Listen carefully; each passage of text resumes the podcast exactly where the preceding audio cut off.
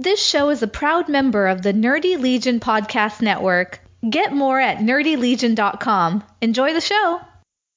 Spoiler alert! What Did You Watch This Week is a candid discussion about recent movies and TV shows, and it may contain spoilers if you haven't watched them yet. Listen at your own risk.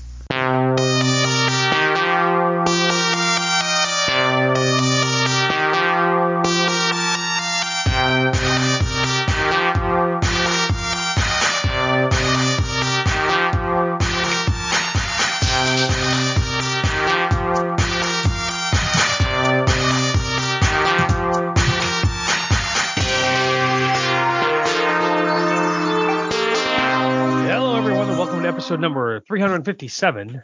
What did you watch this week? My name is Mike. My name is John. I was gonna make a some sort of like a sledgehammer reference with a 357, blah blah blah. Mm, I realized, was I was think wondering about a- that. I think he had a 40 cal or 44 Magnum type of thing. Yeah, that sounds about right. You know, dirty, dirty, uh, dirty Larry, dirty Harry It's a- style. It's a 357 Magnum. Most powerful handgun known to man. No, that's not true at all. Might be But, one of the more um, common ones, but Yeah, this is the show. so do I sound faster? Do you sound faster? Yes. No, why? Okay. Today I upgraded to fiber optic internet. Oh yeah. Yep. Got rid of Spectrum cable. They were not happy about that. Tried to convince me to stay. I was like, yeah. Um, she's like, well, what speeds are you getting? I said, I, I've got the two gig package. She goes, well, what are you doing in your house that needs two gigs? I said, everything. Like she copped an attitude with me. I'm like, "Mm, no, this Who's is not good through? salesmanship. Uh, Fidium. Fidium, Fidium. F I D I U M. Uh, Fidium it- fiber. Yeah, essentially my 300 gigabit per second spectrum speed was costing me 80 bucks a month. After the Yeah. promo period, my Fidium will be 95 bucks a month, so 15 extra bucks a month, and I get two gigs. Now here's the key. Now, now no device can do two gigs by itself. So people might say, well, why? Because if you have multiple systems going at the same time, TVs, phones, computers, etc., Yeah. I, I want to have the bandwidth. But here's the kicker. So my Spectrum was 300 megabits per second download. The upload capped out at about 10 megabits per second. Yeah. Fidium, where it's fiber optic, it's simultaneous concurrent streaming. So if I'm getting 500 down, then I'm also getting 500 up, not 10 up, which is a huge difference. And that's what I told the girl. I said, I'm getting 10 gigs upload speed through you. I'm getting 2 gigs upload speed maximum through Fidium. You can't you can't match that. She's like, "No, we really can't. We're trying to. We've got a few markets out there where we're trying, but yeah, we can't match that." I was like, "Yeah, and you know, it's nothing personal, but I'm to pay the extra 15 bucks a month to I if I wanted to, I could pay the same amount and have 1 gig up and down. Yeah. Up and down. So, That's pretty Yeah. wild. Yeah. So when I upload the podcast or stuff like that, it's not going to take me five, ten minutes. It'll be instant. Hmm. And I like that. So yeah.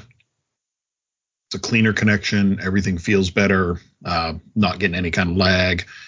And uh, it's it's since it's fiber optic, it's not subject to the uh, you know neighbors running it. You know, how cable could be that way. DSL was always really that way, but cable, you know, oh, sorry, a lot of people were on. This is prime time. That doesn't happen with fiber. So, Well, it's not available in my area. uh, yeah, I checked my mom's house. It wasn't available there either. Well, I remember when you couldn't get cable modem at your mom's house and Oh yeah, was it 50 yards up the road they had it, but because you, Mhm. the town line was from Gardiner to West Gardiner, all of a sudden, oh no, it's impossible to run that cord another 50 feet. when I ordered this, you'll appreciate this. When I ordered this Fidium, I talked to an operator because I was trying to do email and nobody was responding to me. So I talked to this woman, charming woman. Uh, she lives in Bangor, and she told me that she lives, I think she said like seven minutes away from Bangor, but the area that she lives in has no internet. She said she can't get dial up, she can't get DSL, she can't get cable, she can't get fiber optic. So she has no internet at her house. And I said, How do you do it? How do you survive? And she said, I read. Uh, if I want to send somebody uh, a letter, I write a letter. I pay my bills with checks. When I come to the office, I can get on the computer. I'm the only person working in the office because everybody else works from home, but I have no internet, so I can't work from home. She's like, it's kind of peaceful, but it's also lonely. Uh, but me and my husband, you know, we do have cell phones. We've got cell phone service, so we can text if we want to. But for the most part, no, I'll call somebody if I want to talk to them, and otherwise I'll send them a letter. I was like, wow, Mike would get along with her. I, I don't know about that. I like my internet. I buy tickets that way. I hmm. stream on my TV. Where does she live? Seven minutes outside of Bangor. I didn't want to get much more personal than that. How is she in such a black hole? Holy cow. I don't know. In this day and age, I mean, I know Yeah. like like big chunks of Washington County don't have Yeah. internet. Uh, there's places in Waldo County that don't have internet, like internet blackouts. But that just seemed weird. Right outside of Bangor. That's wild. Yeah. That is wild. So So it's funny because you go on the Fidium Fiber Facebook page and like today or June say 2nd. that three times fast. Fidium Fiber Facebook, Fidium Fiber Facebook, Fidium Fiber Facebook. Anyways, Nicely done. thank you. So it says, uh, the wait is over for fiber internet that offers the speeds you need. Keep checking back to see if your been added to our growing list. Aurora, Illinois, Arthur, Illinois, Falmouth, Maine, Portland, Maine, Westbrook, Maine, Middlebury, Vermont. It's a weird expansion, but okay. So to build on that, the the woman that I was talking to said that she's been with this company for 25 years. And I was like, fiber optics? She said, no, I was here when it was Atlantic Bell. And then we were, um, oh God, what was that one? It was the telephone. Then they were Verizon. New Um, England, New England telephone. It might have been New England. Then they were Fairpoint. Then they were Verizon. Yeah. And now they're. Fidium. Yep. Well, no, then they were consolidated and now Mm. they're Fidium. Yep. So she's been there for Oh no, 25 consolidated years. is still around. She said the most junior person in that office has been with the company for 15 years. People like working there then. I, I they must. It must be the greatest job in the world, It's hilarious to me that she sells internet but doesn't have internet. right? It's not lost on her either. She said she understands that completely. Wow. So, that being said, well, I'll be on the lookout to see if it comes to my area to see if it's something I want to make the transition to or not. yeah, yeah, I was surprised. I had seen some of their vehicles around and I looked it up and they were like, "Yeah, it's available for you." And I messaged the landlord. I'm like, "Look, if uh if I get this installed, are you going to have a problem because honestly, it just ups your resale value if if it's wired in. That's the other thing is normally they have a $200 setup fee, but right now they're waiving all setup fees, so I didn't have to pay that. Um which was a big selling point for me too. You know, 200 bucks is 200 bucks. But I told him, I'm like, you know, this is going to make it so that your building is now wired for fiber optic and you can put that as a selling point to future tenants. He's like, no, that's great. Do it. Yeah. Nice. Yeah. Well, I guess with your new speedy internet, we should get going then Yeah. and speed along on the show. oh, what'd you watch this week? I watched uh, How I Met Your Father. Uh, Have we met the father? it was yet? okay. Yeah, well, 'cause- so he walked in. No, we have not met Haley or Hilary Duff's husband, her father, her Mhm. kid's father, but she met her dad, Colson. And, and they and they're basically- certain that it's him because I know that you said yes, there was yes, like a he's yeah, no, he's certain it's him. Okay. So they had like a bonding moment, and then they did some stuff together, and then he, he lied because he didn't want to make it awkward because he didn't want to do pop up hot dog shops all over the place. He just wanted to work his hot dog shop in Staten Island, and yada yada yada. So they they worked it out in the end, and it wasn't really a huge thing. I, I feel like we missed a step there. Like she met her father, finally knows who her father is, then we jump to hot dog stands. Well, he runs a hot dog shop. Okay. and so he lives on Staten Island, and so like her friend who owns a bar, Mhm. she got him to do like a pop up shop inside the bar, and they did a killing. He did an amazing job. Like Gotcha. she's like, oh, this can be our thing. We can do pop up shops all over the place, and he's just like, I don't Ah. want to. I want to want to work in my shop on Staten Island. That's that's what I'm happy doing. Gotcha. Okay. So That makes Um, more sense. it's a decent show. It doesn't knock my socks off or anything. It just is what it is. Okay. Um, I forgot to watch American Born Chinese. As did I. I'll get back to it at some point. The, I know week, all the episodes are available. the week definitely got away from me because Yeah. of transitioning out of an old job and into a new one. Yeah, that'll do it. We uh, we watched some Maine Cabin Masters. We're on season seven. Mm, We enjoyed the show. nice. Um, some good transitions this year. My buddy Jason Worthing, his father, um, has a camp that's on season seven, so that was kind of neat. Um, and, you know, and a lot of their camps are all in our area that we live in, so that's that's always kind of interesting. Is the fact that you know they work a lot in our area that we reside in, so that's fun. Hmm, yep. Uh, Deadliest Speaking- Catch is pretty great. Go ahead.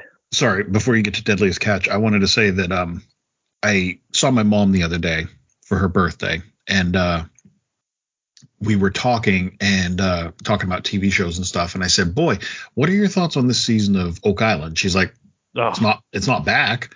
And I was like, "It is." And she's like, mm.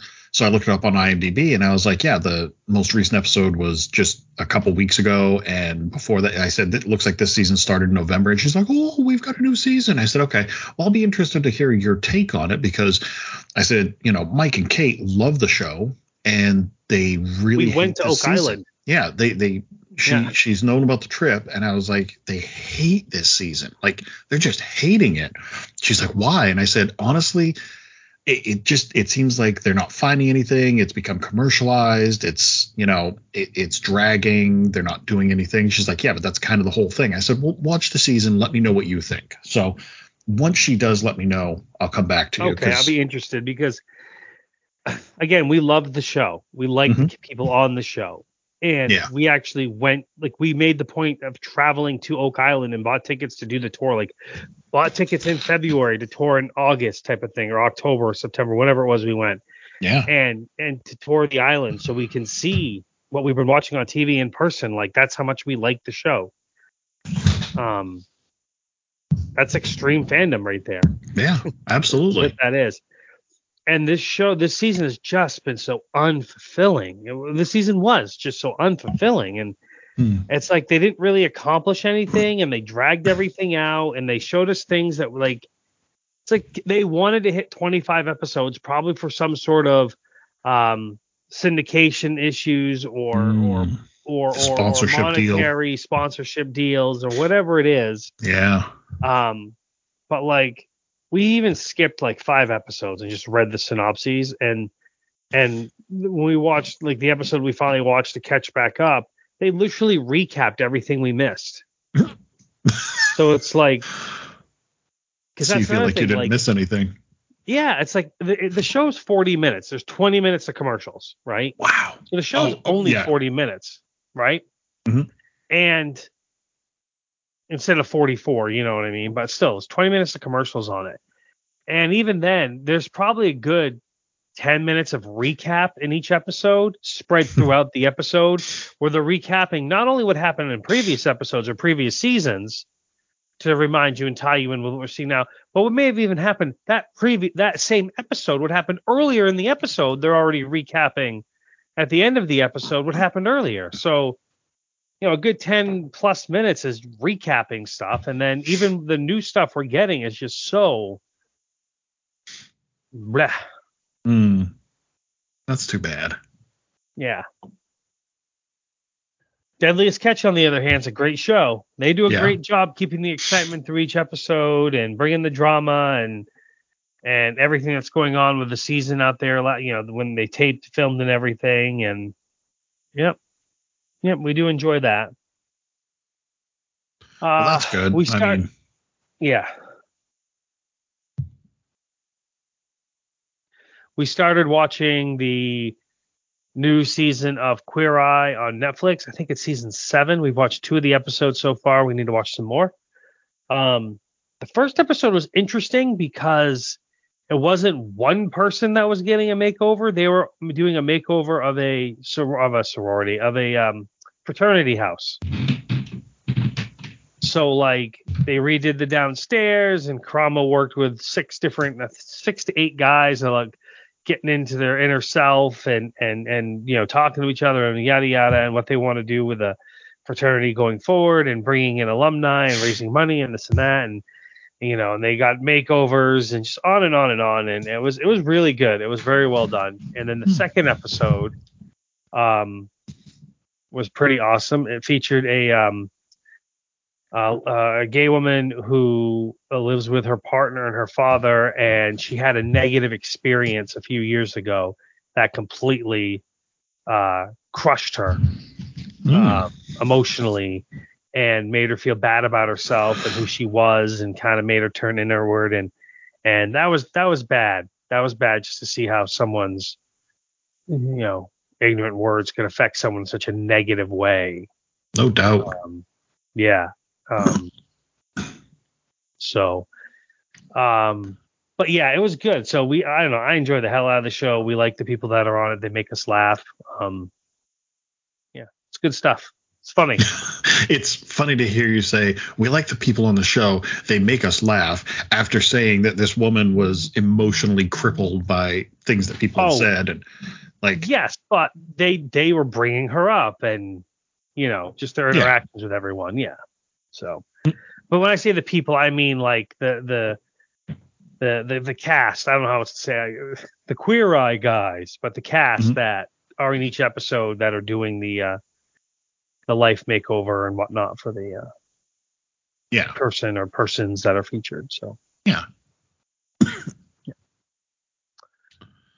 Oh, let's see. Did you guys watch any Doctor Who? didn't watch any doctor who um honestly we forgot about the most recent episode of silo but then again when episode five hit we uh we watched it and we were like ooh this kind of took a bad turn like it almost became kind of ridiculous Oh, Um, yeah, like uh, Julia said it first, but I agreed with her. She was like, "This show was so good, like it was so compelling and dramatic, and now it feels almost like they're jumping the shark. You know, they're just getting a little ridiculous." So, um, yeah, but so we didn't watch that. We finished season two of The Great yep.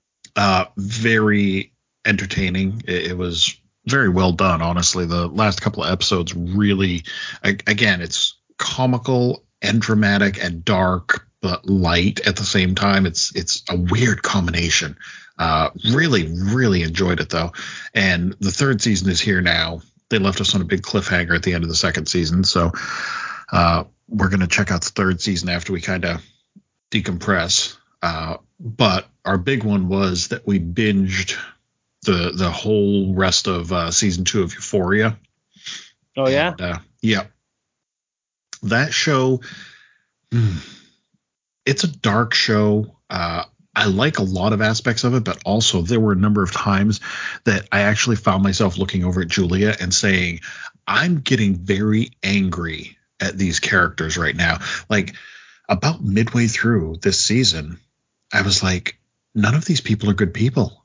They're all pieces of shit. Like there's there's maybe one or two good people in the entire show, but for the most part, there are no real good people. Like the main characters, they're all awful. And watching them do some of the things that they do, you know, a, a father getting fucking shit faced drunk and driving down the road in his Jeep, weaving in and out of traffic, throwing bottles of alcohol, uh, driving the wrong way down a street. Like,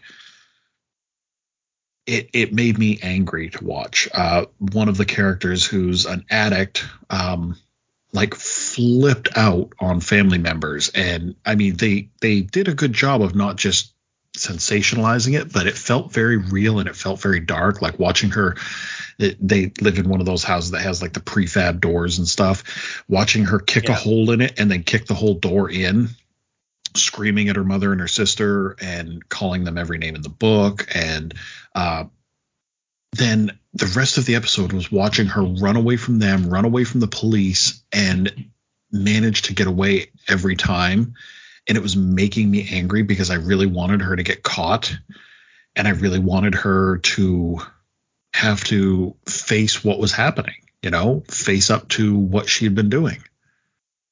Um, but overall, the show is super compelling. Like it's really, it's well done in that like like I said, I got sucked in. Like you really literally fall into this and you're you're concerned for some of the characters. You're you one minute you're like, oh my god, I hope they're okay, and then the next minute you're like, fuck you, you're a piece of shit.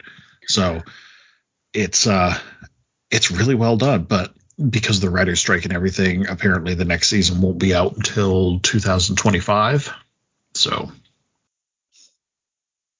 all right. Yeah.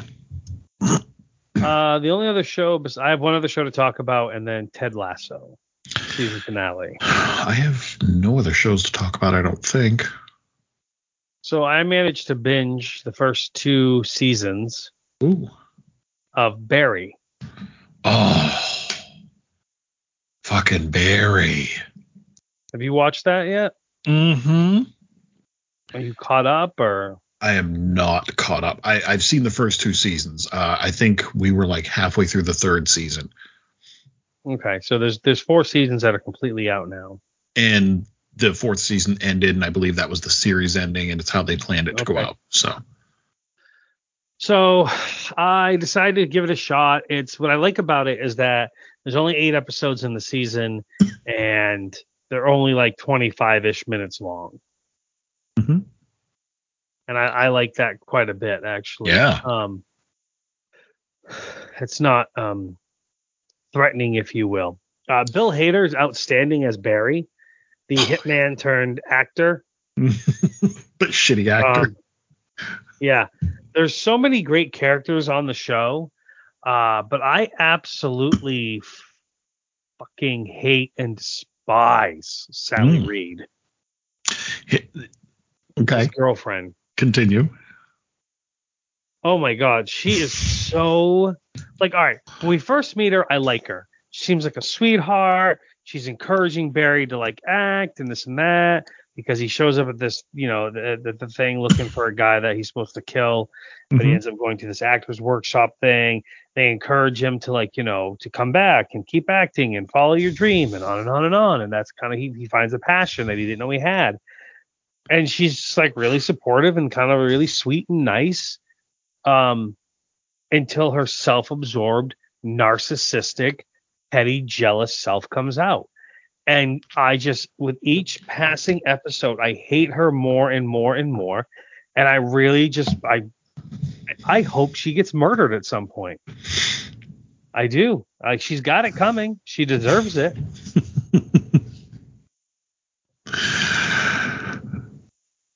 funny. I, I get what you're saying, and it's in the context of a show about a professional killer. But, yeah. but to think about you saying, you know, oh, this person's so narcissistic and full of herself, and she's such an asshole. I hope she gets murdered. She's got it coming. Yep, she does. Yep. um, but yeah, I, I enjoy the show. Like I said, I've watched the first two episodes. Um, the, the Chechen mafia people are great, especially NoHo Hank. Um, just everything that kind of goes along with all the mix-ups that happen and how the things happen or whatever. And and and and Henry Winkler is pretty great in it. Mm-hmm. Um, oh, for Stephen Root as uh as um His handler, uh, basically. Fuchs. Yeah, his Yeah. handler, who like that. See, episode, episode eight of season two, when Barry goes looking for him and just, just not like John Wick style kills everyone, because there's no really like hand to hand fighting. He just shoots everyone, Uh huh. and and is just so just focused on wanting to kill Fuchs, who he who gets away but he just wrecks everyone. It is wild. Uh huh. It is wild, but it's on HBO Max. Sorry, it's on Max. Um, I'd give it a hard sell for a watch. I would. Absolutely. I don't want to ruin it for people. I, I think people just need to go watch it. it, it's a phenomenal show. The characters, like you said, are great.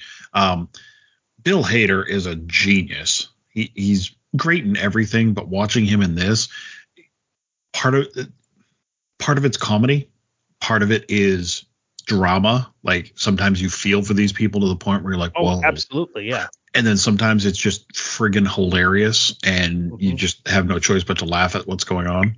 Um, And, Yeah. and there's moments of over the top violence. oh, way over the top, and I love them. Yeah, yeah. I think you were right in, in uh, comparing it to John Wick in some cases. You know, it's just Yeah. absolutely over the top. Um, yeah, I I was talking to Aaron, the security guard, uh, one of these one of my last days, and uh, he kept asking me, he's like, "Have you have you watched season four yet? Because I finished it, and I feel a certain way about it, and I need to know how you feel, but I don't want to tell you because I don't want to like sway your opinion." I'm like, okay, so I have to go and like we loved it. I don't know why we stopped watching it, but yeah, I I need to binge season 3 and season 4 and uh then we'll reconnect about it. Um, I got a few non-threatening, like 90 minute, 85 minute movies and 80, 85 minute movies. So that kind of helps with like, oh, I'll throw an episode of Barry on. Then I'll go Mm. bed type of thing, you know? Mhm. Yeah. So is that it for shows for you other than Ted Lasso? Yeah, just just Ted Lasso. I also just have Ted Lasso and one movie. Do we want to talk about Teddy at the end end or just talk about it now?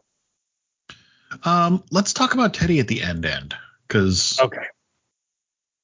yeah, I, I think that he deserves that. So, what is your uh one movie? So my one movie, we had a plan, and then the plan fell apart, but it was still a good plan.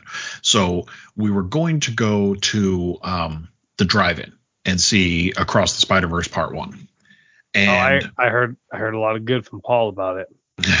I bet. Um, I we ended up not going. Um, part of that was due to just being exhausted. Part of it was due to the rain. Um, no desire to sit in the rain and watch that. Oh, God, And- no. And Skowhegan Drive-In actually put up a thing that said, if your vehicle has headlights that automatically come on when you turn on the wipers, put a cover over them or something. So I Yeah. the the thought of sitting up there with people who had their lights on because they got their I was like, no, I don't even want to Yep. friggin' deal with that. Yep. Um, so we changed our mind, decided not to do that. But uh, in preparation of that, we sat down and watched Into the Spider Verse, which Oh, okay, great flick. to this day, flick. it's it's one of my favorite movies. Like it's just so friggin' good. It's I love It's it. Very well done. The animation, the characters, everything is just so friggin' good on this. Um, I remember I was talking to somebody and uh, I remember that the first time I saw that in theaters, I thought I had gone into the 3D showing because there's certain parts of the movie where everything's kind of a little Yeah. blurry. And uh, so I was like, geez, did I go into the wrong version? This is uncomfortable. And uh, no, it wasn't that. It was just that that's how they did the animation. They let the animators kind of run wild and do what they wanted. Um, everything from Miles' internal dialogue coming out, and he's like, "Are those my thoughts? Why are my thoughts so loud?"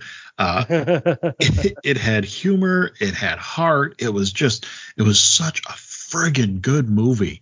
Uh, I, I, it's one of those movies that I will always recommend to somebody. I I will always, even if you're not a superhero fan, even if you're not an animated fan, you will find something to love in that movie. It's, It's just a very well done movie.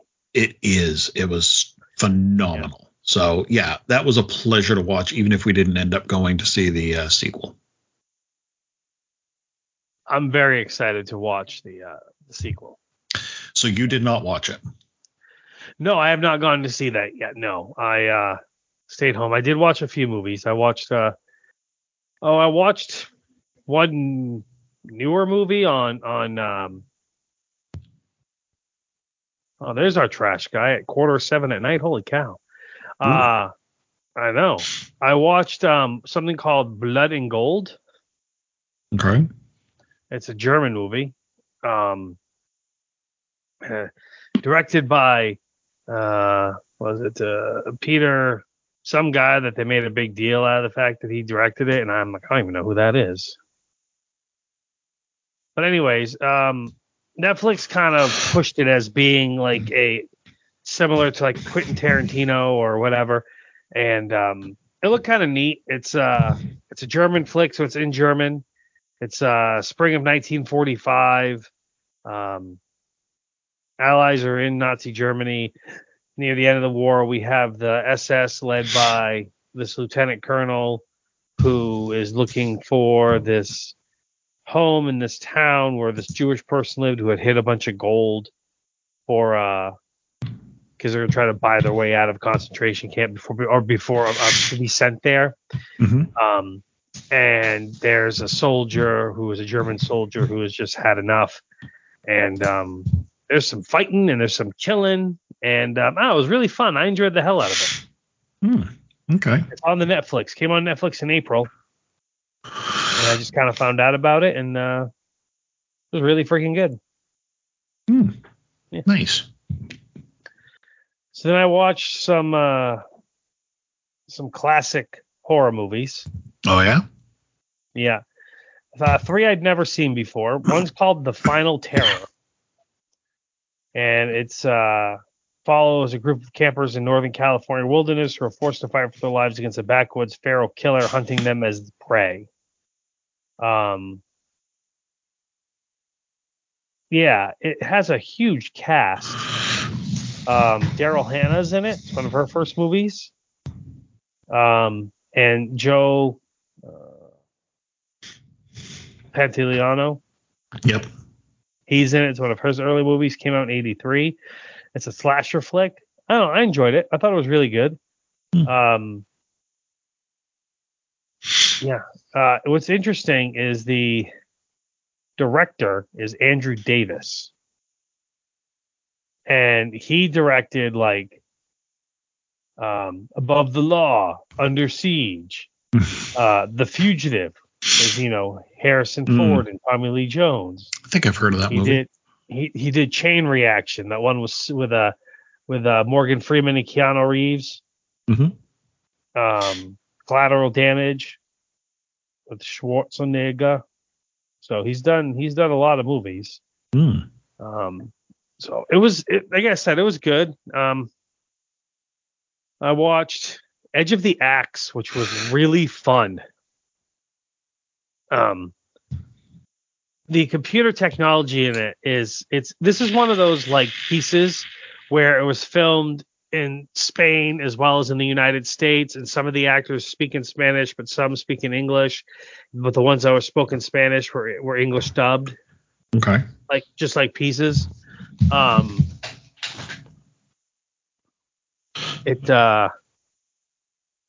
let's see if I can find a better synopsis for it because that's just telling us the whole movie's about. An axe murderer terrorizes a small Northern California mountain community while two young computer obsessed adults attempt to solve the killings. All right, so dude, they're computer obsessed, which is big, but this also came out in 1988, filmed in 87. So they're using some Apple IIe's, Apple II computers, and Nice. some of the computer stuff they were doing was just so like laughable. Are we, like, are we talking oh, hackers? No, not that bad. Not that bad, but just still, just like, yeah, it was a bit, a bit much, really on that side of things. Um, but yeah, overall it was a pretty decent flick. Uh, it's on it's on the Prime, so you can go watch it on the Prime. Uh, the final season is on Shudder. If you go want to watch that on the Shudder, or if you have AMC Plus, it's on there. Okay. Um, I watched The Intruder. This movie is hyped as starring, uh, like uh, it's a Scott Spiegel film. Okay. okay? And it was re-released not too long ago, and they hyped Bruce Campbell and Sam Raimi as starring in it. Oh. Bruce Campbell has a cameo at the end. Uh, Aw. yeah, and and Sam Raimi and Ted Raimi are in it. Sam Raimi's in it, not a lot, just kind of mixed here and there throughout, but at least you can say he's in the movie. Whereas again, Bruce Campbell has like a cameo role as a police officer at the end that doesn't last very long and only has a couple lines. Ah. Did you know that going in, or did you just go in blind? I did know that going in. Okay. Um, but you know, Scott Spiegel, the longtime business partner and partners and friends with with Sam Raimi, you know, he wrote and directed the film, and it's really freaking good. Like I really liked it a lot. Hmm. Yeah, it takes place essentially at it's at a grocery store where staff is staying overnight to mark down prices on things because they're going out of business, and there's a killer or an intruder in the grocery store killing people. Um, simple plot. I really enjoyed it. I thought that was fantastic. Hmm. Nice.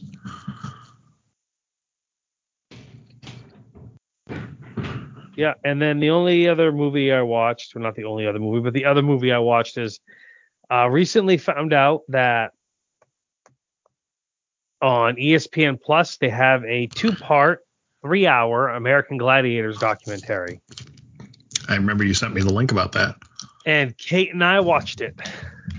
And So the first half or part one is definitely about the creation and formation of the American gladiators. They talk to a couple of the gladiators. They bring up the point that a lot of the gladiators wouldn't talk to them, and that's because of someone who was involved with it.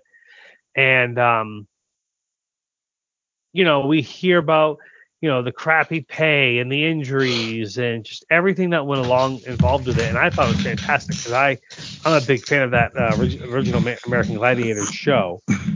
And then the second part is more about the creator of American Gladiators okay. and his less than scrupulous business activities with a partner he kind of forced out and all kinds of other drama and stuff like that. And so the second part is really more and, and the second part is a lot a different feel to it. Um so you could watch you don't have to watch them back to back. You could watch one, wait a little bit, watch the second one. Okay. Um, it makes more sense if you watch the first one than the second one. But uh, yeah, we, we really enjoyed the hell out of it. We thought they were great. nice. If you like the original series, you'll like this. And then also, I found out that Netflix has an American Gladiator documentary series that's coming out at the end of June, and um, I'm interested in watching that. Are you more excited about that one? Having seen this one? Well, a little bit, yes, because I feel like there's going to be more of the original gladiators involved in this other concept, this other one, because there was someone that was in this documentary that was heavily featured that those gladiators wanted nothing to do with. oh. Yeah. So,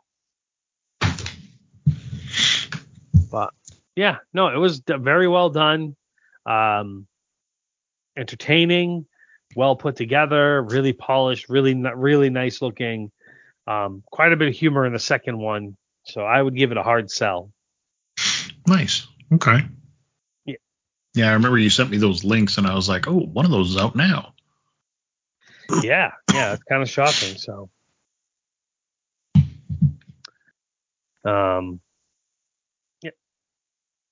Anyhow, uh, the only other thing I have is movies and trailers, and then Ted Lasso. So, news and trailers, I scrolled back to where I think would be Tuesday, May 30th. Started off with you sending me the trailer for Hidden Strike. Jackie Chan and John Cena. yeah, so that was a choice of a movie that was made, I guess. I don't know. Um, I, I don't know which one of them I would say, oh, well, they'll just do anything now, won't they? Because I feel like both of them are, are good actors.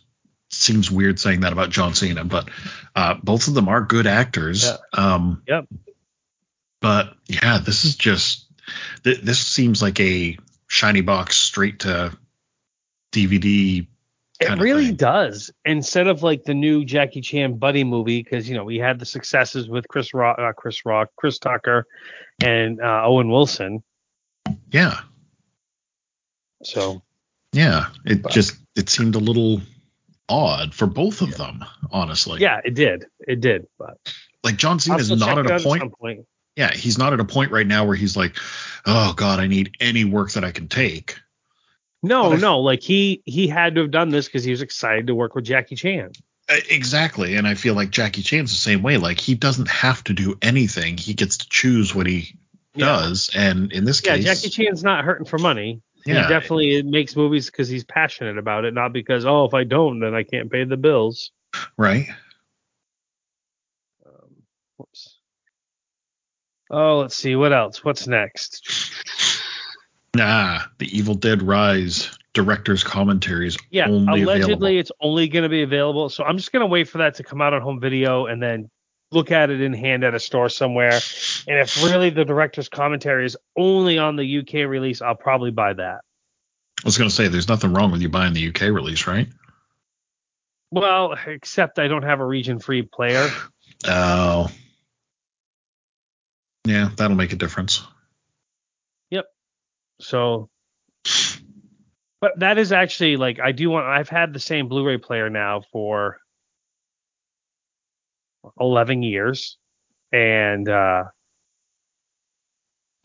you know it's probably time to get a new one. Hmm. I mean, it works just fine, but uh, Remember, remember years. the the war between HD DVD and Blu-ray. oh my god, yes, Microsoft was HD DVD and Sony Yeah. was Blu-ray, and yep, guess who won? yeah. And then 4K came out, but they didn't. It's like that you can. I don't know if you can buy a standalone 4K movie, but it's usually like a 4K DVD, uh, 4K Blu-ray combo. mm-hmm. Yeah, because not, e- not everybody 4K has is region free. Ah, 4K is region free. Interesting. I didn't know that. Yes, so that's what I've been looking at. Like I want to buy a region free player, but like if I'm buying a new one, I might as well buy a 4K region free player in case I buy a 4K TV someday. But Mhm. like a 4K region free player is like four or five hundred bucks. Yeah. That I have no interest in spending that much money on. That's like one overtime shift for you, though. Doesn't matter. The principle of it. Principles with principles. Yeah, a region free 4K Blu-ray player. And when you look that up, you get a lot of like, oh, region free 4K upscaling Blu-ray player. Mm. Yeah, that's not a 4K player. It's an upscaling, so it won't play a 4K disc. you know, Yeah. um,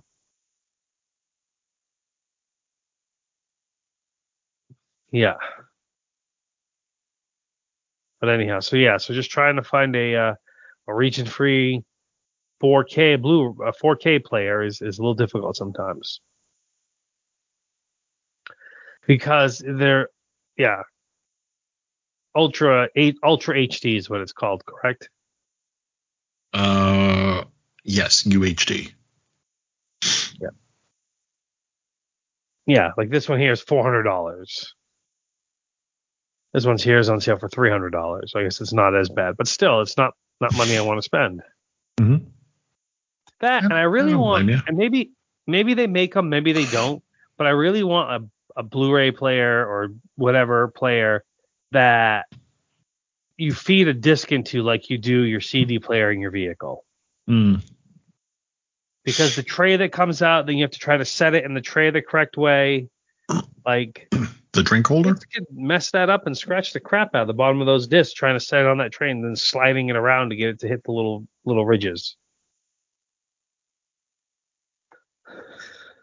So it's the, it's the drink holder, Mike. Yep. Yep. All right. What else we got? Uh, I'm going to skip over the stuff about the putt putt syndrome. Yeah. It's a very uh, obscure reference, but uh, John Carpenter kind of let it be known that it's quite possible that we'll be getting a sequel to the thing. uh, yeah, which is really cool. Um, he said, "I've been sworn to secrecy, okay, because there may be, I don't know if there will be, but there may be a thing too." So, what, where would you go? Do you do you pick up right where the last one left off? Do you move ahead several years in the future? Um, are we seeing the Mary Elizabeth Winstead story? Is that her name? Yeah. Because at the end of the thing, the night 2011, like she went off towards the uh, Romanian base Mm-hmm. a Russian base, one or the other, and um, the other guys took off in the helicopter chasing down the dog, which is how the John Carpenter's The Thing starts out. Mm-hmm. So we don't know what happened to her character, and then we don't know what happened to the Kurt Russell Keith David characters. We don't know if Keith David was infected by by a thing or whatever, and um. So yeah, I'm I'm really curious where this storyline's going to go. What's your thought? Uh, well, for starters, like you said in your note, I want to see it with practical effects. Mm, I I, I understand absolutely. that we have a lot of um, we have a lot of technology now for great special Yep. effects, and there are probably some really good things that could be done with this. But I would like to see it old school practical effects, the way Carpenter does well. So that's the gripe about the 2011 version is just too much CGI. Yeah. And what had happened was is when they originally did it, they did it with practical effects, and then they did some test screenings, and the audiences hated it, or or maybe the movie got taken. An executive made the decision to reshoot and do every all the CGI on it, um, and get away from the practical effects. And people kind of had were irate about it. You can go on YouTube to the uh, effects company who made all the effects back then in 2011 or prior to that, that is, to their website Mhm. and they have videos that are or website their YouTube page, and there's videos demonstrating or showing footage from the practical effects for the 2011 thing, and they look fantastic. Um, So yeah, as far as the story goes, I there are two things that I do not want. One, I don't want a reboot. I, I don't want them to reboot the story, you know, or say we're going to do the same thing but with updated actors and actresses. I don't want that. Um, and number two is I don't want it to take place in a completely different universe. You know, like you said, I like the tie-in between the second, you know, the two different movies, the 2011, the the, prequel, original. yeah, Yeah. Um, seeing the dog being chased by the helicopters, um, you know, great. I love that. Keep it all tied in. Um, so yes, we could split off and see Mary Elizabeth's story, you know, see what happens there. Uh, I wouldn't mind seeing, even if they fast forwarded a bit and we got to see, you know, what became of Keith David, Kurt Russell, you know, uh, Yep. either through news clippings or both of them are still alive, correct? yes, they are. Yeah. So maybe we see them as uh, they see they would do that though. They've got that technology to de-age people, so I could see them doing that and you know saying that that was the thing's influence. Uh, I don't know if I like that. Yeah, because like they could go to Kurt Russell and do the whole storyline of like, uh, um, you know, uh, oh, you've got to go back because you're the only one that knows where something is, and blah blah blah blah blah. Yeah. So they got you know, but again, he 40 years ago. So Mhm. but I'm interested. I'm I'm curious. I, I want to see what they do. I think of the two of them, I would rather see Mm, I don't know. It's a tough call. I, I think I would Russell. probably, I, I would probably want to see that. Yeah. Yep. Kurt Russell. Oh, hey, Jonathan Frakes is going to be at the Bangor Comic Con in uh, yeah, Bangor Comic Con and Toy Convention, which is October 13th and 15th, 2003, up in Bangor, Maine. Mm-hmm. Very interesting. Uh, I sent you a trailer for this Ben Affleck movie that escaped called Hypnotic. Uh huh. and I've not heard a lot of great stuff about it. But the fact that it had a theatrical release and is now getting is now available for home viewing on Vudu, which I don't know how much it is, probably twenty bucks or whatever. Um, like it stars Ben Affleck. Robert Rodriguez directed this movie, and it just we heard nothing about it somehow. No, not a damn thing. It's not like it's a. it- This should be, for all intents and purposes, a convoluted Hollywood blockbuster, but I don't know. Doesn't seem like it. Yeah, I'll watch it at some point, but it's just kind of shocking. I, I'm I'm not going to pay for it, but yes. No, I will, no, I will watch it at some point. Yes. It, it was very surprising though, because uh, the reason that I said to you that it was on Vudu was because not because I read it in the article, but I went to uh, watch Into the Spider Verse and I have that through my Vudu account, and I was on there and right on the front page it was like hypnotic, and I'm like, Mike just sent me a thing on that. Yeah. And the trailer doesn't look bad. It looks like maybe a combination of um. Oh, what's that Christopher Nolan one where they go into dreams? Inception. Yeah, it looks like it's got some Inception vibes to it. Mm-hmm. I sent you the trailer to God is a Bullet. You sure did. Yeah. That them's the rules. Yeah, yeah. I feel like you were um, obeying the rules a lot this week. What? Um. Yeah, it's a uh, what Nicholas Coster, whatever, Walt Waldua, Jamie Foxx, January Jones, Andrew Dice Clay. It- Yeah. See, see, at that point, you lost me. When it's Oh, like, yeah. oh, Jamie Foxx and January Jones, okay, you know that that might be. Oh, did you just Yeah. say Andrew Dice Clay? Yes. Never mind. Uh, the film follows Detective Bob Hightower, who finds his ex-wife murdered and his daughter kidnapped by an insidious cult. Hightower takes matters into his own hands and infiltrates the, the secretive cult to try to save his daughter. With the help of the cult's only female victim escapee, Hightower and Hardin go down the rabbit hole with the ferryman to save his daughter and find closure for Hardin from the cult. His maniacally there, Cyrus. Hmm, Cyrus the Virus. That's what I think. Yeah, They- so that that's they don't mention that you know they, they don't mention that the main character you know after he finds his wife killed that he has a particular set of skills you wouldn't like my set of skills.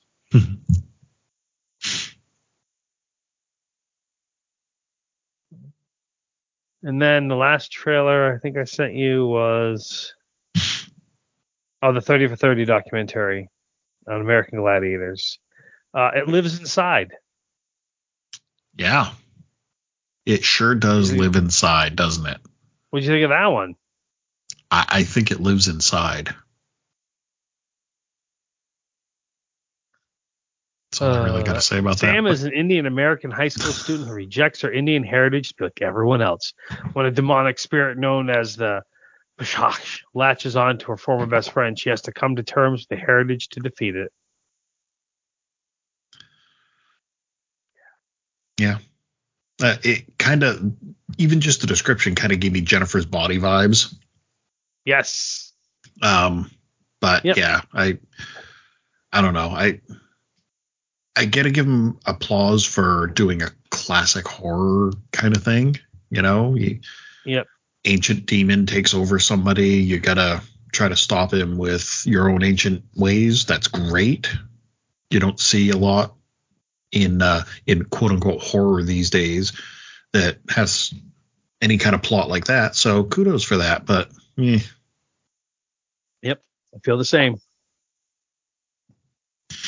And then you sent some news about Hocus Pocus 3. Um, yeah, Hocus Pocus 3 is in the works. And uh, I forgot to send this part to you, but I sent it to Julia, which was one word why? Yeah, because they killed the sisters at the end of part two. They they killed them at the end of part one. Yeah, but they really killed them at the end of part two. like the spell was broken, the cat died. I mean, Yeah, well, I, I don't know why they're doing this. Like the second one didn't need to be made. It wasn't. yeah, we had a movie night with some family friends, and, and, and it was okay. It was, you know what I mean. It was a, it, was, wasn't it was a solid bad. watch. but it Right. definitely didn't. It didn't need to be made, and I don't know. I Nope, it didn't. I, I could have lived without seeing it. Um, yeah, fair enough. Me too. And and a third one, like you said, you know, there's no more sisters. Right. uh, unless it's going to be the next generation and it'll have nothing to do with them or you know maybe they'll do that classic evil thing where they're um they're not even ghosts they're just like they're Spirits, they're Jedi. spirits kind of like whisper in the ears of future generation i don't know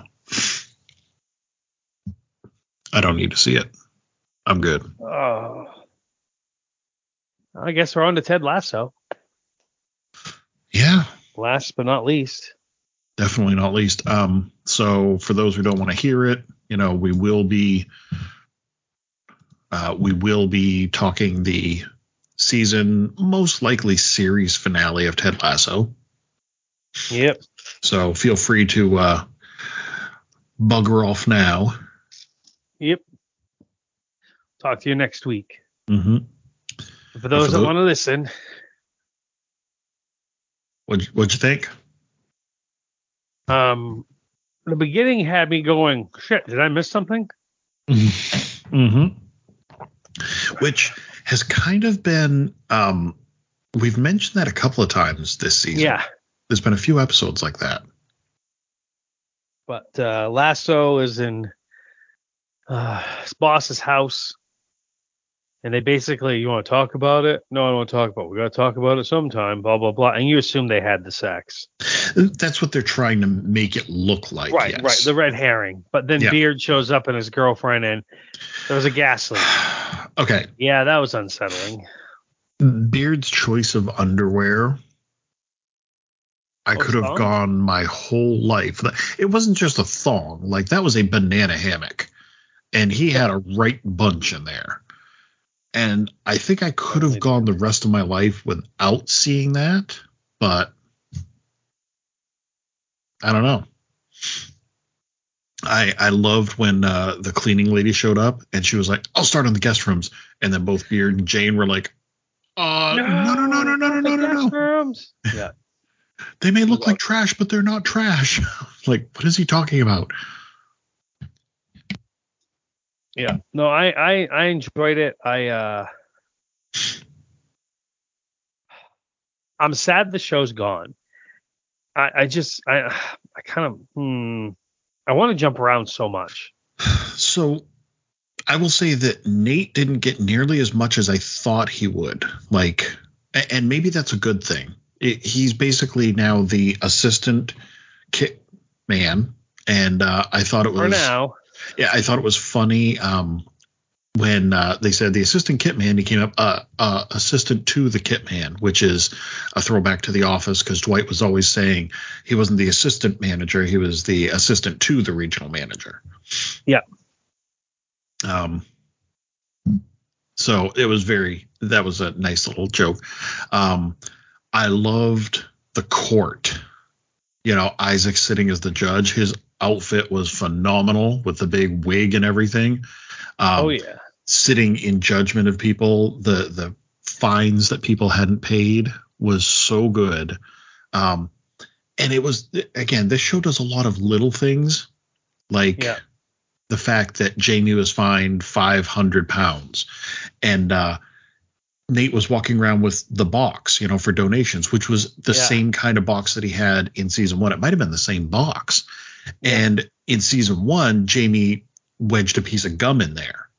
And now he put in his fine and then he added a little extra and he kind of winked and said, you know, shh, Yeah. don't say anything. Yeah. Like, Danny got fined for breaking Van Damme uh, Zoreaux's nose. mm-hmm. Uh, they fined Nate five thousand pounds for missing all the practices in the whole season. which was awesome. And he's like, yep, that's Yeah. fair. Um, that was great. The uh, the last practice, I like it when he tells uh, Roy, "All right, bring him in. That's it." And he's like, "Whistle, whistle," and uh, he's like, "I don't want to make a big deal out of it. That was just the last practice. That's it." And Roy's like, "Think you fucking get out of here with that?" and then we get the whole like. Uh, sound of music, Oh uh, so long farewell, Auf Wiedersehen goodbye, dance song and dance number by all the players. when the music started playing, I was up getting a drink and I went, Oh my God, is this the sound of music? And Julia's like, I don't know. I'm not super familiar with that. I haven't watched it a lot. And I was like, Yes, it is. maybe. And then as soon as they said, you know, so long, I'm like, oh God, it is. Farewell, Auf Wiedersehen goodbye.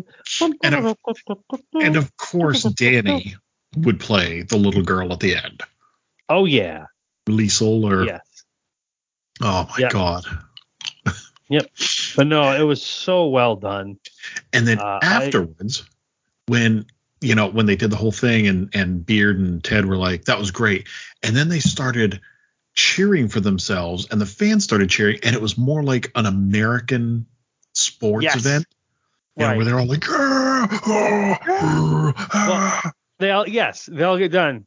That was perfect, guys, and they were just like so happy for themselves. Mhm. And I loved watching Roy singing to himself in the background at one point. Mhm. yes, and and then uh um I like Trent. Trent's character came so oh, just full circle awesome this year. considering uh, where he was in the beginning, you know, he was the Yeah. smarmy slime ball reporter for the shitty Independent, Yeah. and now we've got this version of him.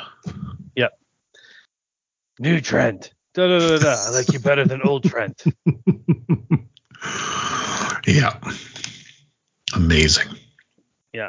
No, it's such a great show. Just such an amazing show all around. Just like just ah, just so good. Just so good.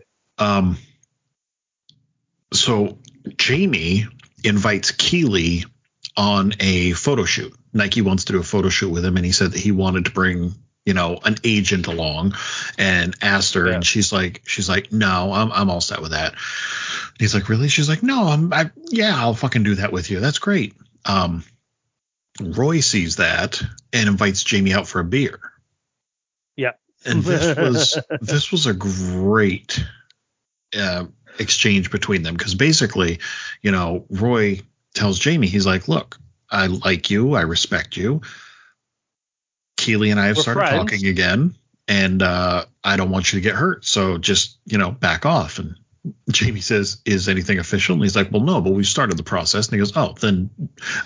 it was just so like drawn out because he like takes a sip off his bottle and he goes, "No." He's like, what do you mean no? He's like, yeah, if things aren't official with you guys, I'm not going to back off because I know in my heart that I want to be with her. And Roy's like, are you fucking kidding me? And he's like, it's been a year since you guys were together. And he's like, it's been a month. Yeah. And and the way Jamie looks at him and then goes, that video that got leaked, she made it from me. it's not funny, but it's funny. Yeah. Well, Julia's like, why would he say that? I was like, because they're fighting, and he wanted to say the guy something that would did. hurt him. Yeah, Um, exactly. And then I love the cut scene of the knocking on the door, and they open, and Keeley opens the door, and they're both just all torn up, shirts torn, beat up, whatever, and they're just like, "What are Bloody you guys doing?" Yeah, we got in a fight over you, over who you want to be with. Mhm. So you need to pick one of us. And then Yeah. the next scene is them walking out, going, "We're fucking idiots." Yeah, they're like, well, we we came to the agreement that you should decide, so you get to pick. She's like, oh, I get to pick, and they're like, yeah, get the fuck out. and jumping around a bit, I'm glad that we never got an answer. You know, in the end, you don't know if she ended up with either one of them Yep. or if she ended up with both of them because it's a brave new world. Um, but yeah, like there's we're never given that because we don't need to. Yep. Um, Um, Trent gives them a copy of his book, which he's titled The Lasso Way. and he makes the comment of, I would love to get your opinions, gentlemen, but of course I'll ignore all of them. yes, it's already going to print. I can't print it until after the last game, so Yeah. Yep. I'd love to get your opinions, but of course I'll ignore all of them. Uh I like Ted's only comment like like Beard just rips it apart. Well, Beard starts off by sitting there, you know, Trent's watching him and he's saying things like derivative, shallow, pedantic, and he's like, okay, I'm going to leave now. Yep, that's probably a good idea. um but Lasso the only Ted's only comment is like, you know, I love it, Trent, but you should change the title because it was never about me. Mm. Oh, I I will say right now, and it'll come up later on, but I I had watery eyes a number of times during this. I never full on like, but you know, Yeah. I teared up a lot because there was a I lot. wasn't I wasn't hard crying or anything, but I definitely was just teary eyed and yeah, when a uh, emotional here and there. when I went to see uh, my mom for her birthday the other day, her and my sister were talking about shows they watch, and we were talking about shows we watch, and I was like, you know, said it before, I will say it again, but you know, if I could make a hard sell for any one show, it's Ted Lasso. I said Apple TV Plus is great anyway. It, it's just you know for five six bucks a month, you can't beat the deal. I said, but Yeah. I said that show we've watched so much of it. We always love it. It's always got a good message. It's just it's one of the most wholesome, wonderful shows. Uh, so I'm hoping that they pick it up because I think that they would really. I think anybody would really like it. Oh yeah, I think anyone. Yes, I think anyone would really like it as well. I am Um, very biased when it comes to the show. I'm a very big fan of the show, Mhm. and I give it a very hard sell. Yep. Um, Rebecca is told by Leslie that if she wanted God. to, she could sell 49% of the company Yeah, um, and make a tiny bit of money, be able to buy, you know, better things for the stadium, better players, uh, but still retain complete control because she'd still have 51%. And she says, well, what if I sold the whole thing? And they're like, no, you can't do that. And she's like, just tell me, what would I get? You know, what it, and Yeah. he, I, I had to ask Julie afterwards. two I, billion. yeah, I was like, he, he did use a B there, right? That, that was Yes. billion Right. and and she does a full on spit take, which was justified because two billion for that team. Holy shit! Well, and then you know she pulls the card to Ted of like, well, if you go, I go. You should Mhm. stay. We can stay together because no one wants him to go, but they don't understand why he needs to go. Yeah, Um, see, for me, where I got emotional as well was the end. Um, Which part of it? Well, the end where they're all watching Richmond play. That Mm. whole, the whole, the whole, the whole game, the whole final game of them watching Richmond play, uh, where you see everyone at home watching. You know, the bar's Mhm. full. His ex-wife and son are watching, and and and Dr. Dan there, whatever his name is, just doesn't get it, and he's just being a dumbass, which is Now- annoying. Now, before you go on, Julia brought this Yeah. up, and I think it's a good point. Like, Dr. Dan was supposedly really great. He was perfect. You know, he he does this, does this. Why did they suddenly in the last episode have him take this complete left turn to be essentially a douchebag? Like he could have supported them and been like, you know, hey, I don't get it, but you know, I, I want to support you through this. But he kept like making fun of it. He's like, yeah, we're gonna sit here for three hours and it's gonna be a zero zero score. Or uh, you know, when they made their first kick and they missed it, and he goes, "Hey, at least something happened." Or then he's on his phone and couldn't care less. Like it felt like they changed his character to make us want to hate him more. Like we were already mad that those two had gotten together, but now it was like, let's give them a reason to really hate him so that they could justify Ted and Michelle getting back together. Which again, You know, we don't really- know if they did. But it really kind of does feel that way. Yeah. and it's it's not fair to his character. Yeah, we all hate the fact that he essentially took advantage of her. Uh, you should never date your patients, and uh, that none of that should have happened. But to to change him from like Mr. Good, Mr. Supportive, Mr. Caring, Mr. Loving to yeah, I'm going to be a douchebag and sit here on my phone because I don't care about this thing. Right. That's Yeah, just they did very him. wrong. They did change him to Mr. Douche McGee pretty pretty quickly. Yeah, sorry, I wanted to bring that up when you when you mentioned him, but you were saying But that, you're you know, right. I mean, no, it's, it's a watching it- valid it's a valid pickup. Or Yeah. You know, so because that is what they did with the Mhm. character. So you were enjoying everybody watching the game. Yeah, like the therapist who kind of left the team, but she obviously comes back at the end. You know, she's watching the game. Uh, everyone's watching the game from home. Everyone's kind of cheering on Ted. The bar. uh, want the bar. Yeah, they all want them to succeed um, and win. And you, you, they do. They win the game.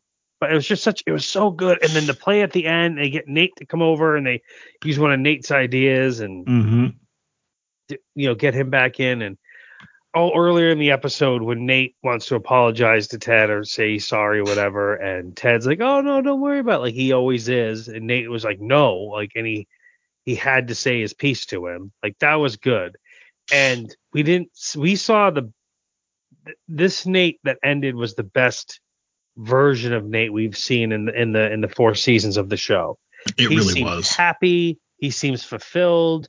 You know, when Roy's like wants to be a diamond dog and they all start barking and Nate's there, like you can see he's like, this is what I missed, you know, and Mm-hmm. that whole thing. And and they And invite then- Roy Kent to stay. I mean, uh, uh, Trent to stay because he's part of the team now. And Yeah. I just, uh, And when Nate, you know, they're like, anybody got anything else? And Nate's like, I have a girlfriend. She's perfect. that's it. Yep. Yep. So good. Yeah. So well Um. Now, taking a bit of a turn here, they Rupert's a dick, and Rupert is the Oh. villain throughout the whole Oh, thing.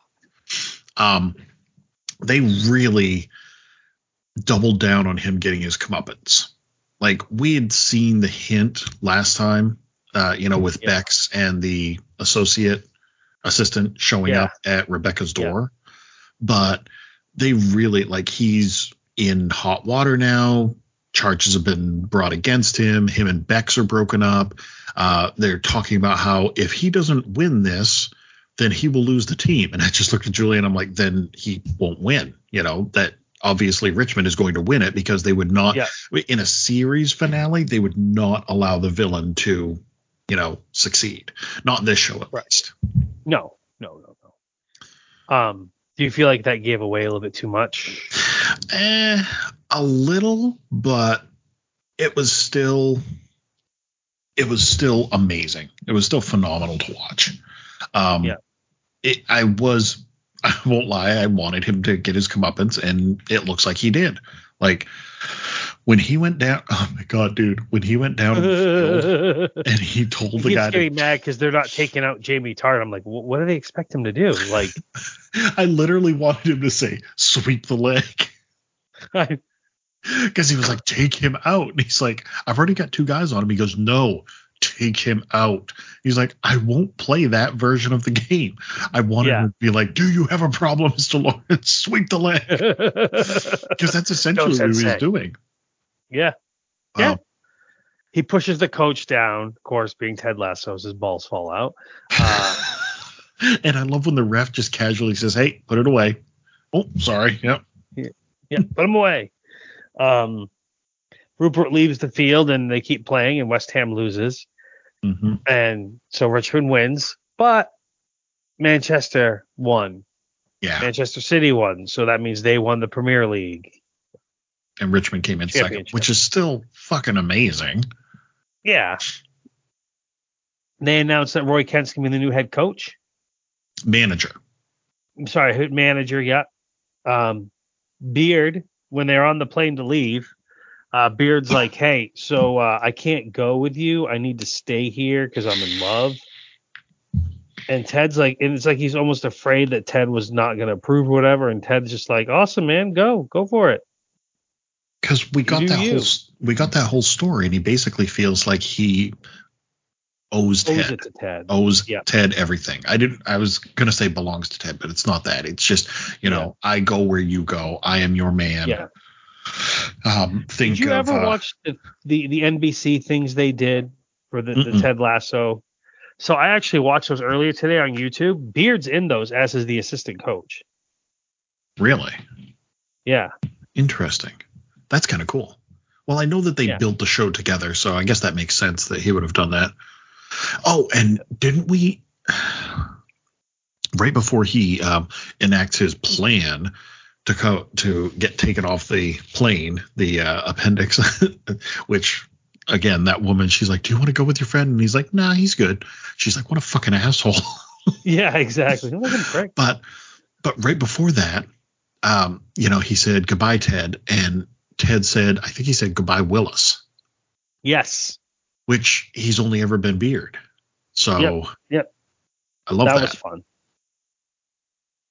Yeah, we got his Um, name finally. It, it was like uh, the janitor. You know, I, I felt like again this okay this whole episode. You will agree with me on this, I'm sure. This whole episode was a Bill Lawrence finale. Like this Oh. felt like the Scrubs finale. Hundred percent. Like things like Keeley walking into the office and the camera following her and people saying hi to Oh. her. She hands out the gifts, then she walks into the locker room. Like it was so Yes. Scrubsian Yes. that it just it made me so happy. So Rebecca's sold 49% of the team. She's sticking around. Roy is the new manager with Yep. Beard Yep. and Nate. Yep.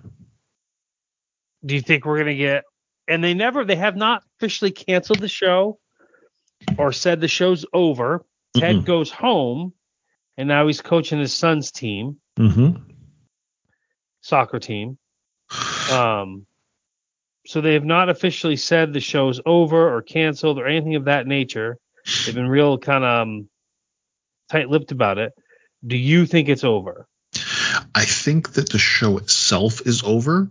Um, but what I've heard is that it's possible we're going to get a spin-off, which was in that scene where Keeley walked in and showed the binder to Rebecca and it said AFC Richmond Women's Division.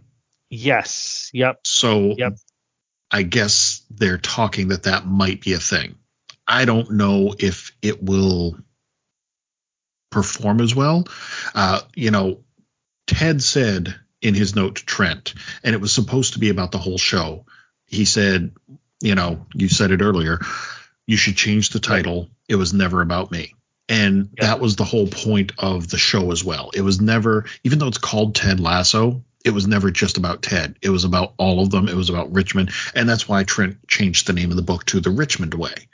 Um, Yes. so even though this was not about Ted, it was still about Ted. And we talked about this last week. He is the heart and soul. So Yep. I, I no, feel no doubt about that. I feel that, you know, if they did a spin-off, they could probably do some good stuff, but it's still not going to be the same because it's, you know, we're go- we tune in for Beard and Nate and Roy and Jamie and, you know, all of these characters and we can learn to love other characters, but I think that the problem is going to be the expectation. It just like with um Scrubs Med School, Yep. You I know, was just thinking that. That's, that's Yeah. what made me go. yeah. I was immediately thought of Scrubs Med School. we all love the characters and they brought two of them back you know well they brought three of them back technically but um we uh it wasn't the same because it was a different group of people it was different shenanigans um we wanted more scrubs and we got a different show that had some scrubs characters in it so Right. I feel like that's what would happen here. It has nothing to do with the fact that it's a women's soccer league. It has nothing to do with the fact that Keeley and Rebecca would be the main characters. It has everything to do with the fact that the expectation is there that if you're watching a show that is based on Ted Lasso, you know, you've built up these these characters in your brain. This is why you Ted Lasso kind of needs to be on the yeah yeah but I mean Roseanne made it work without Roseanne but they had to kill her to make it work. And she was still there for the first couple of yes like a first season or so. Yeah. I just, uh, I don't know. Um, but yeah, we got a nice flash forward, eh, kind of a flash forward. But then again, was it really? Because as I said to Julia, like there was one scene in this flash forward, air quotes, where Beard and Jane are getting married, and the team is there, and you know, even the and I had forgotten about this, but Julia was like, "Isn't that there was the giant guy and the woman uh, who had repaired Beard's pants that night? Yes. Beard's night out, and they had their little baby there because they had been trying to Yep. have a baby, and that's why the guy was so aggressive. Um, they were there at Beard's wedding. Ted wasn't. Ted would have flown there for Beard's wedding. There's no way he would have missed that. So as we see all these flash forwards and like the neighborhood block party and the wedding and stuff like that, and then it like black and snaps over to Ted just kind of staring at the soccer field for his boy. Or no, he's actually still in the airplane. So I feel like that was again what Bill Lawrence did with Scrubs, where JD saw like the flash forward of him and Turk having kids and their kids growing up, and uh, you know Elliot getting pregnant with a second child, and um, their kids getting married. Like it's wishful thinking, but I don't know that any of that actually happened. Or was it all just Ted like fantasizing about what would be the perfect thing?